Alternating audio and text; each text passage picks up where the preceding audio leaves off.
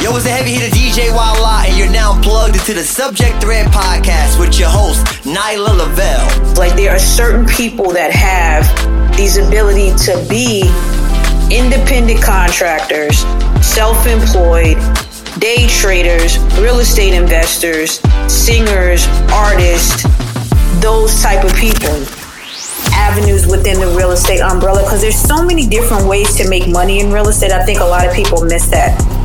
Right, right, and that's very true because when you say real estate, that's a that's the umbrella, right? That's what, and then there's so many other strategies. So, real quick, what I'll do for our listeners is explain a little bit about what wholesaling real estate is. And I like I like that question because with Kanye, I was just talking about this yesterday, and I feel like with with Kanye, he's like he does things that we all do behind closed doors. Yeah, I've never been asked that. This is Subject Thread Podcast. We different here. You are now tuned in to Subject Thread Podcast, giving you real dose of storyboard conversations, art, money, culture, and more.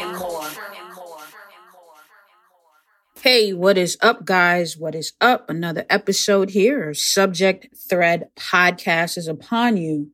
And it's been a minute. It's been like two weeks since I dropped a new episode. And sometimes that has to happen. Like the last time I had a break from doing consistent episodes was, I want to say around the holidays. So this is right on time. And every couple of months, I may take off like a two week segment of where I'm not doing brand new episodes. With that being said, I have about 16 new episodes already done and they're being edited now. So I'll start dropping them soon as well.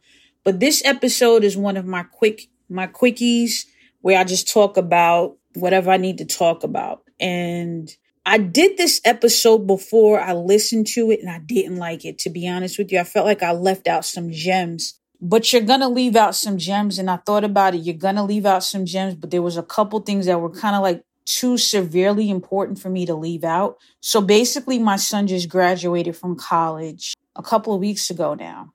That was another thing. So i was like i'm not gonna really drop too much so i was thinking about how he got there and i was thinking about financial literacy and the things that we're not taught a lot of times in households that are black households were not taught that. Like the percentage of people that are not taught financial literacy in the black household is really, really wild. And I'm going to be honest with you. My friends that are not quote unquote black, I learned a lot of shit from them. Like I got to keep it a buck with you.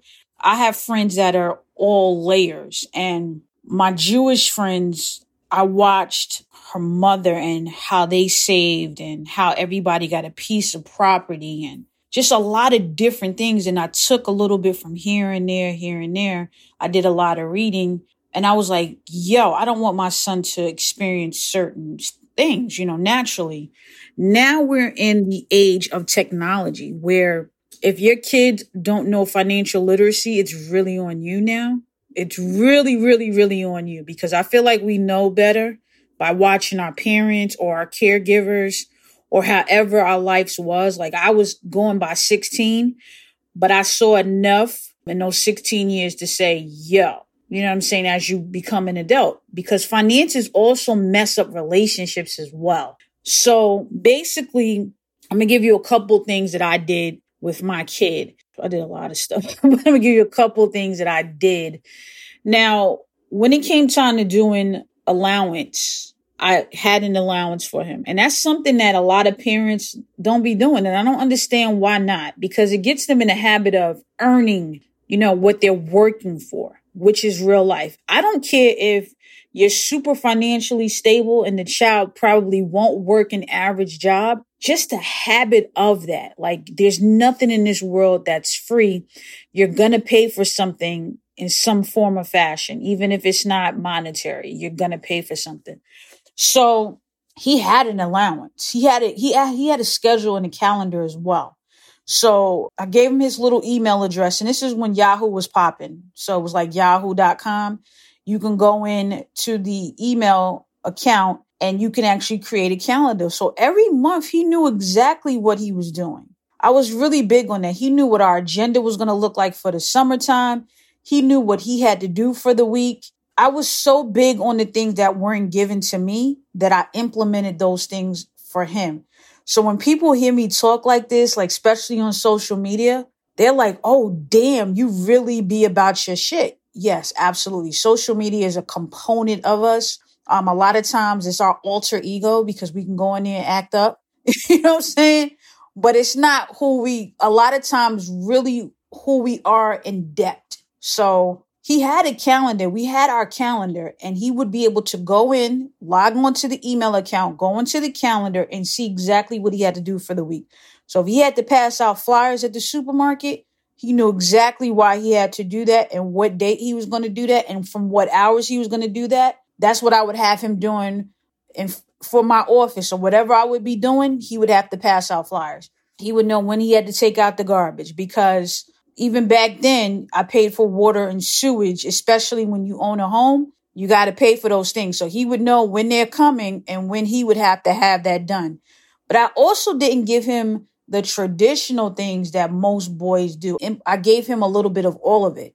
So he, one week he could be washing dishes. One week he could be taking out the garbage. One week he could be cooking breakfast. Like I felt like he had to know different elements and different things of life.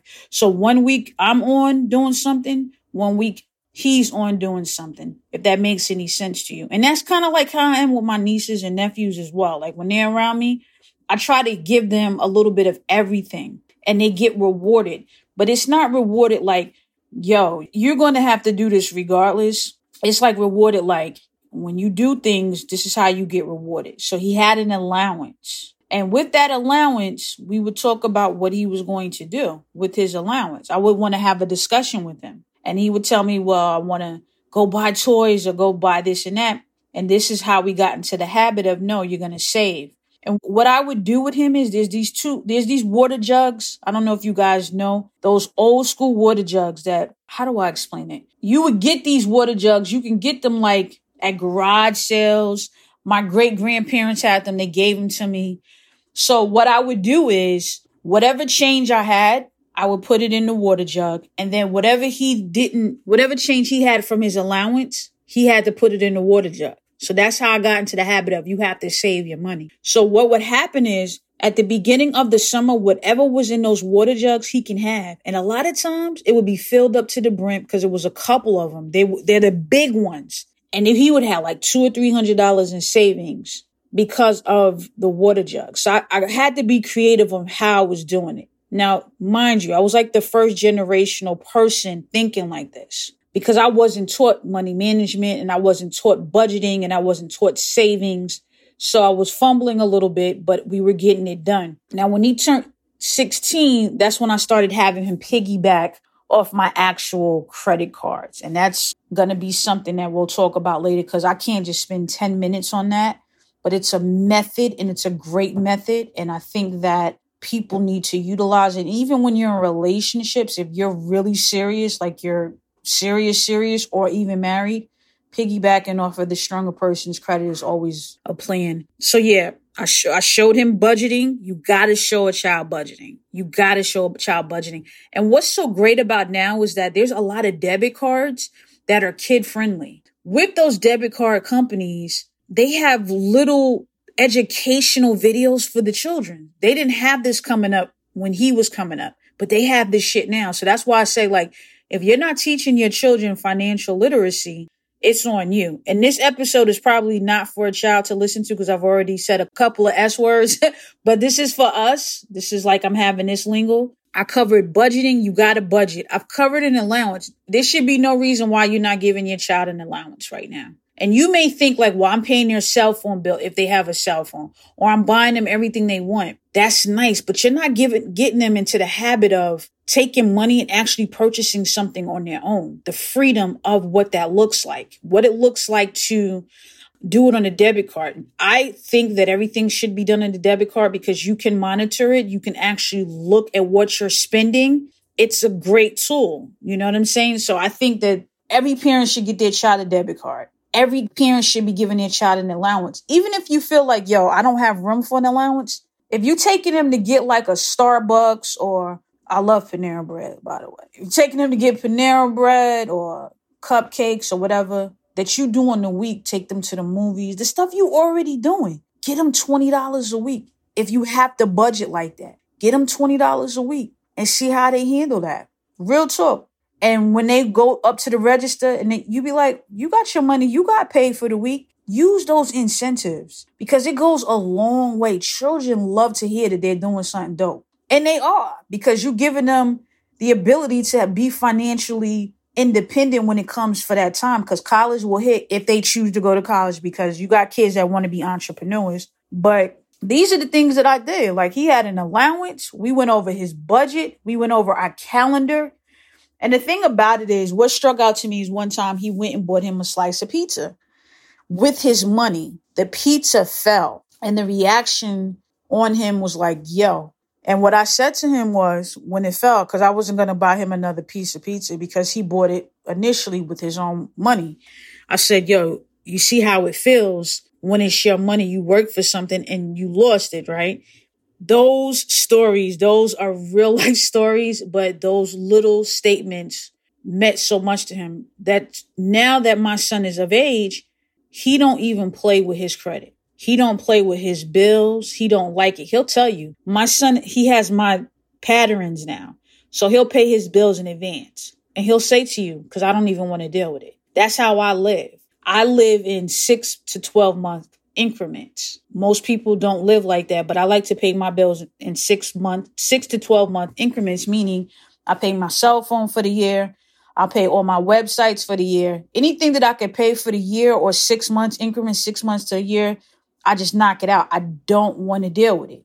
You know what I'm saying? And I'll get into the benefits one day about why I do it like that. But just in, just in short, when you pay things in advance, a lot of times you get 30 to 40% off just for doing that. And a lot of people don't know those hidden gems. They don't know those hidden gems. So budget, teach your child how to budget. Get them a debit card. Give them an allowance. You got to get them an allowance. And I'll cover the next episode. Well, not the next episode, but the next time I talk about what you should do with your child on piggybacking off the credit, how important that is. Like that builds them credit when they're a sophomore or junior in high school. And before you know it, they go to college. But when they go to college, don't let them get that credit card that they shoved down the kid's throat. My son ain't even have to go through all of that because he already had credit. But they do that on purpose. But you know, that's a whole nother conversation. But those are the things that like off the rip that I can tell you. An allowance is essential because it shows them how it will be when they earn money. But you got to actually give them a task. Like my son had, he worked with me. I had him outside passing out flyers. Like if I had any kind of a convention, he was there handling his business. Like, yo, I got him into the habit of that. Then I also got him into the habit of once a week, we would dress up and we would go to a nice restaurant. And I would have him pay for the meal sometimes. And that's a whole nother kit caboodles. But those are the those are the three things right off the rip that I could tell you to do right now that you could totally do. Get them in the habit of that and get them a debit card. There's no reason why they shouldn't have a debit card. If you 10 and older, if they 10 and older, they should have a cell phone and a debit card. We living in a different age. Okay. 10 and older, cell phone, debit card, cell phone, debit card. And you can monitor everything on that cell phone, honey. Let me tell you, yo, you can monitor everything on that cell phone. It's, we living in different times. The child should have a cell phone. Okay. You can add it on to the, to your plan it's not a big deal. They can get a regular phone. Anybody knows me. I just buy my phones right out. I don't like having plans. I don't want to be giving you 20 and $30 additional for the newest phone when I could just buy a phone and then get it unlocked and then just have a plan. Like people know how I operate. I don't even play. I don't play with it because I know, I know what they do. I know how people want to make extra money and I'm not paying a buck 30 or buck 50 a month because it comes out to be way more than buying an unlocked phone and getting a service for like 40 or 50 dollars a month. I'm very smart when it comes to that. I'm very frugal in some areas and that's one of the areas. So, yep, listen out for some more episodes this week. The Love Series Part 2 is dropping this week. I got a bunch of episodes dropping next week and so on. Thank you for supporting us. 180,000 plus streams since we dropped in what August 2020. We're not even a year old. I got a lot more things popping for Subject Thread Podcast. DJ Wallah is going to be dropping our summer mix. That's going to drop in about a month, 2021. That's going to be dope. If you haven't listened to DJ Wallah's mixes for us, definitely do so. I'll drop them in the description and our show notes. A lot of things happening, you know, for Atlanta, the Atlanta move. I can't wait till this whole pandemic is over because I'm going to be doing the podcast with live people and it's going to be actually broadcast. So I'm getting ready to kind of gear up for that. That's coming in a couple of months. In October, I have my showcase, my art showcase. So things is popping. You know, thank you for supporting us. Like I said, you can stream us on Deezer, Amazon Music, Spotify, um, iHeartRadio, everywhere that you get your podcast, and on subjectthreadpodcast.com. Peace. I'm out.